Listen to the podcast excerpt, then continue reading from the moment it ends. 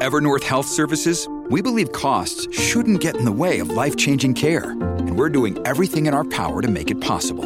Behavioral health solutions that also keep your projections at their best? It's possible. Pharmacy benefits that benefit your bottom line? It's possible. Complex specialty care that cares about your ROI? It's possible. Because we're already doing it. All while saving businesses billions. That's Wonder made possible. Learn more at evernorth.com/wonder. Fire for them, fire for them. If you're looking for that 35 bag umbrella and all damn thing there, keep it locked with this Dysonomics podcast. podcast, podcast, podcast, podcast.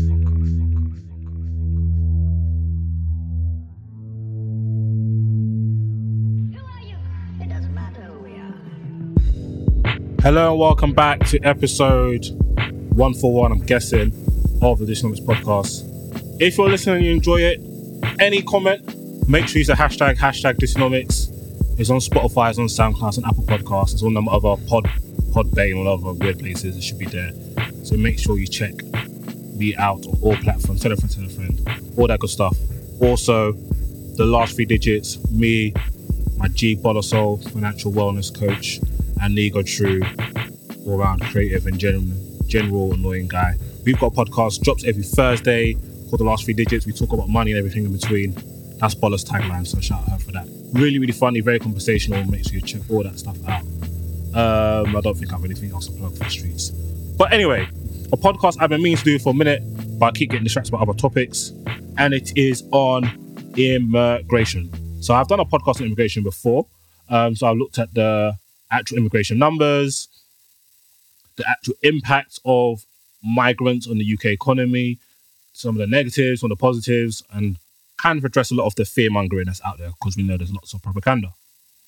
This week, I want to look more towards the Australian points style system, which is what the UK is trying to emulate. I want to look more closely to the UK point style system, just to give you more information of what the Australian government tried to do and what our government is trying to do and likely to achieve, so on and so forth. So, firstly, a points system is a way of select- selecting labour migrants based on their characteristics. So, you're looking at things like how proficient they are in certain languages, um, if they have relevant work experience, what is their educational qualifications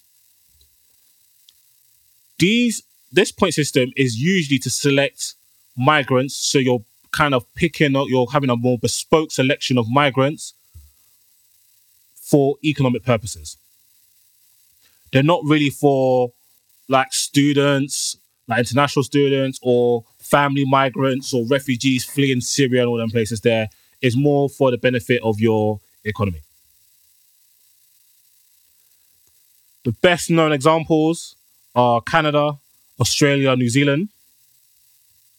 There's very there's of course of naturally every system and especially a points based system, depending on where you are, there's different ways you can implement and devise these type of system. Obviously, there's going to be three key features to uh, any points based system when you look at migration. So, applicants are given points for different characteristics and their score on on on a points test. This is used to decide whether they can migrate. Obviously, it won't be the only factor to consider, but it's going to be a very significant factor. So if you score highly enough, then yeah, the man, I'm like, do you know what? Yeah, you can come through the borders, isn't it? If your score's looking a bit higgy, it, it's techie for you. There is also some flexibility about how applicants meet the criteria. So, if a person has a has has less of one sort after quality, so e.g., skilled work experience, then okay, they don't have that much um, work experience in in nursing or that much work experience in bakery or whatnot, they can make out they can make up for it in another sector. Like so, let's say if they're fluent with English, so it's almost kind of like a balancing act. So let's say you have, do you know like on FIFA ratings, like for those who play any sort of sports game. Yeah, a defender uh, might have low dribbling stats, but because his anticipation stats, where his jump stats are mad high, his overrating might be an 88. Whereas if all his stats were bare low, he might be like a 65. Of course, that's out of 100. Some people planning to migrate for employment can also qualify for visa without having a job offer lined up in advance. So depending on their skill set or their job line, they might be able to secure a visa thing before having a job lined up. The vast majority of countries don't use a points-based system to set migrants, but they kind of rely on an employer-driven work visa system. I worked in um immigration law company um, before in my, in my previous working experience, and the amount of work visas that these companies were going through was insane, absolutely insane.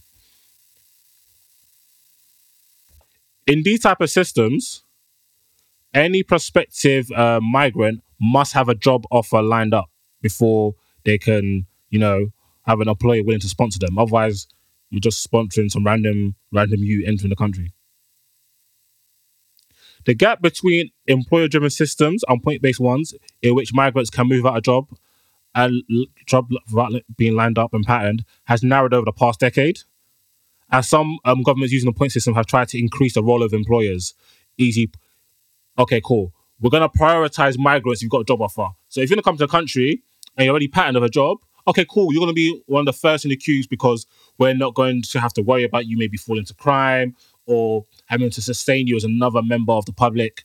You've come in, you're to be a tax-paying citizen. You, really going to have going to be putting money back to the economy. You're going to be patterned. Now, the Australian immigration policy. Australia operates with two immigration schemes: the migration program and the humanitarian program. The migration program caters for economic migrants, and humanitarian program, as you guessed, is more looking at refugees and displaced persons. If you look at the year 2013 to 2014, Australian capped non humanitarian migrants at 190,000, including the dependents of skilled workers. In that period, Australia also welcomed approximately 20,000 people under the humanitarian program. So, if you look in perspective, in recent years, we've seen figures like net migration in the UK. So, that is, that's even including people that are leaving the UK was at over a million, like 330,000 people, which is insane comparatively. If you look historically, the Australian Labor government, elected in the 1970s, decided migrants that would be granted a visa based on their personal attributes and ability to contribute to Australian society. Most obviously through their occupational status. This previous policy, the previous policy before that, was largely based on race and ethnic basis, which obviously will have inherent biases. So obviously that had to get pammed out because you can't be moving too mad like that openly anyway. The point system was formalized in 1989 when I was born, and that has gone and has gone through several versions, several updates coming to iOS. Um, it was recently updated in like nine years ago, so that's July 19, um, 2011. The migration program divides available visas into two broad classes skilled workers and employer sponsored. So, how does this system work? The exact way points are allocated changes depending on policy and the labour market. But more often than not, an applicant picks a skilled occupation from a list and they need to score a minimum number of points, otherwise, it, it, it's techie. You submit your visa application online. This sounds hella like UCAS, you know. You submit your visa application online and you go through a series of checks so personal, financial, contact details, identification documents, um, educational, uh, maybe qualification documents, employment, health, and travel history. So currently, for an Australian visa, a skilled independent migrant would need 65 points. So here are some of the characteristics that can get you the most points. Age between 25 and 32 years to get you 30 points. Obviously, you're at prime working ages where you might not have dependents and do you know I mean? High level of English language fluency, that gets you another up to 20 points. Eight or more years of skilled work experience, that gets you 20 points. If you've worked for work in Australia, 15 points for work overseas. Formal qualifications up to 20 points if you've got a PhD. More to gain with that, obviously, the more, if you study in Australia, your qualification is going to be more valuable to Australia. So obviously, you get more points for that. And extra points can be granted for translators, interpreters, and other things such as applicants whose partners meet the age, English, and occupational requirement. So, if we look at an example, A candidate who has never worked or studied in Australia could earn 70 points if they are 32 years old, that gets you 30 points, spoke perfect English, that gets you 10 points, had five years of skilled experience overseas, another 10, and a recognized bachelor's degree, another 15 points on top of that, and had a skilled partner, it gives you five. When, 80, when 85 points are, requ- are required, a candidate who had not worked or studied in Australia would struggle to score enough points to qualify unless they received the highest sc- scores in every um, area. So it's really, really trying to tailor the candidates, not candidates, but the human beings that are entering your country to, to live and work. Now, the Australian government imposes limits on the number of people who will be invited to apply for each occupation. Obviously, you don't want to overflow certain labour markets. Well, that's that's that's the alleged aim. So, and also, you don't want to have um, a particular occupation dominating routes into the country. So, for example, in 2018 2019 program year, the Australian government determined that in addition to any work worker sponsored by employers or nominated by the state or ter- territory government, it will be desirable to admit a maximum of 1,000 childcare centre managers, 122 1,220 medical imaging professionals, and almost 4,000 management consultants. This means that the points required in higher and certain occupations like accountants are like 95 points as of June last year. Auditors, another 90 points. Electronic electronic engineers, 90 points. Not all all migrants have to pass a points test. For example, there are different routes without, without any points test for people who have been nominated by employer. So if you're going to come in and you want to be in one of these fields, you're going to have to score very high in terms across the board, in terms of your English, having the right degree, all the types of stuff. Another important um, aspect of this is uh, migrant health. Australia also have health migrants, um, health requirements for their migrants. The reason for this is to minimize public health and safety risks to Australian community, of course. Certain public expenditure on health and community service, including social security benefits, allowances, and pensions, and maintain access for Australian residents to health and community service. So you don't want your um, public health services and your um, sec- um, social security services to be bloated with um, impulse of migrants as well. Influx of migrants, I say. Everyone applying for permanent visa needs to complete a medical check. So this is includes a chest X-ray if you're older than 11 years old, and a H- HIV test if you're older than 15 years old, for obvious reasons. Only tuberculosis specifically precludes an applicant from meeting the health requirement. Though even if though even they might resume their application after treatment. Those with other conditions are assessed by visa officers on cost and impact of the treatment on Australian society before decision is made. So they're very intricate with who they let in. They're looking at how well can you speak English? Do you have a job pattern? What skills do you really have? How many years experience do you have? So we know if you're really skilled at that. Also, do you have qualifications? If so, where are they from? Is it reputable? And how healthy you are. So they're really, really trying to get a certain type of civilian in to kind of limit the impact and the strain, so they say, on their public services. So there's also a character test. Australia has a man- mandatory character test, which means you can't escape it, for immigrants decide, designed to exclude anyone with substantial criminal record or someone who's deemed a risk to the community. What is a how do Australian well the Australian point style system determine somebody who could be potentially a risk? Well, if you've been engaged in criminal conduct, if you harass, molest, or intimidate or stalk another person, if you vilify a segment of the Australian community, if you incite discord in Australian community or, or in any part or any part, be a danger to Australian community or any part of it, if you've been convicted or found guilty or had a charge proven for one or more sexually based offensive involving a child, you are subject to an adverse security assessment by Australian Security Intelligence Organisation, or you are subject to an Interpol notice from which it is um, reasonable to infer that you are direct or indirect risk to Australian community or segment of Australian community. So basically, you're a sex offender, you've got history of just doing booky stuff criminally, or if you're like a national security risk. Those are some of the reasons that can pan you. But then again, be a danger to Australian community, that's very vague. So they can be quite bespoke in how they assess that. So, how much is this this shindig cost? Well, fees dependent on the visa, but a skilled independent visa costs equivalent of 4,000 Australian dollars, which is just over 2,100 pounds. Most visas are processed within 18 months and allow applicants to work permanently and study anywhere in Australia, as well as sponsor eligible relatives for permanent residence. And if you're eligible, you can obtain Australian citizenship. So that's not that's not a small amount of money. That's that's that's a lot of money. So what's the pros and cons in that?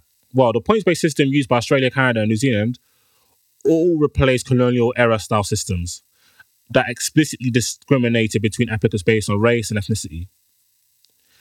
This system is considered a bit more objective, a bit fairer, and the capping on number of certain visas allow countries to choose and consider what to be the best immigrants. However, it, it is quite a narrow and kind of kind of linear kind of view on what contributes to a better society. And it could lean, and some argue it could lean to brain waste, with surgeons ending up driving taxi, for example, if they're not enough positions to fill. Like those are some of the critiques. Now, since we're in the UK, let's round off with looking at the UK situation. The, the UK's immigration rules include something that is known as a points-based system, but it is a points-based system in name only. So, for non-EU citizens, which the UK has always had the ability to determine, even in this before this whole Brexit malarkey, obviously with um, freedom of movement, we can't stop really or have the same amount of influence on determining who doesn't enter from the other EU national countries. But non-EU, the UK has full autonomy. So for non-EU systems taking up a new job, the UK has employer-driven system, which is the norm across high-income countries, really. So this system is known as a two-tier, requires still workers to find an employer who's willing to sponsor them and fill a vacancy. The employer must meet obviously certain requirements, such as advertising for the job in the UK and paying a regulate salary. So you're not just, you know, just trying to import in cheap work. The system does does assign does assign points across different criteria, but there's no flexibility on how to meet the candidates how to meet the criteria criteria for the candidates. Sorry. So candidates for tier two generally visas must earn 70 points to qualify, and there's only one way to do that by meeting all of the criteria. This is different from Australia, where if you're lacking in certain areas, you can make up for it from another area. Kind of like a relationship. Like if you're lacking in, I don't know, romance, you might be able to make up for it in intimacy or I don't know, being funny or I don't know, being dependable or some shit. The UK, um, the UK used to have a point system more similar to Australian model in the mid 2000s, which admitted non-EU migrants without job offers. This this was initially known as the High Skilled Migrant Program, and later became the tier one general of the points based system. The government closed it in 2010 11. What happened? David Cameron won the election. So that was the first time the Tories been in charge since probably 1997, not probably since 1997. So obviously they came in and like, delete all that shit. However, citing the concern that some of the migrants selected were unemployed and only found in low skilled occupations. So that's why they came in and said, you know, we're going to change this shit. So in summary, the UK already kind of has a system that's points based, but it's just not as um, fluid as the immigration style system. Obviously, Boris said he wants to bring this in, so we're gonna see more movements towards it. So yeah, that's it. I will talk more on this as we start to see more and more. Priti Patel's moving a bit mad. We've seen issues with the Jamaican 50, which I want to do a podcast on. I want to actually get people from the Caribbean um, so before I talk on that, I want to talk, do you know I mean? But yeah, please let me know what you think. Any any opinions on immigration system? What's right? What's wrong? If you think I'm wrong about anything, just hit me up on Twitter at underscore nomics, Instagram at Dysonomics Pod. Make sure you follow on SoundCloud, Spotify, Apple Podcasts, YouTube. Check out the last three digits, and also don't forget Trending Sundays. Until next week, latest.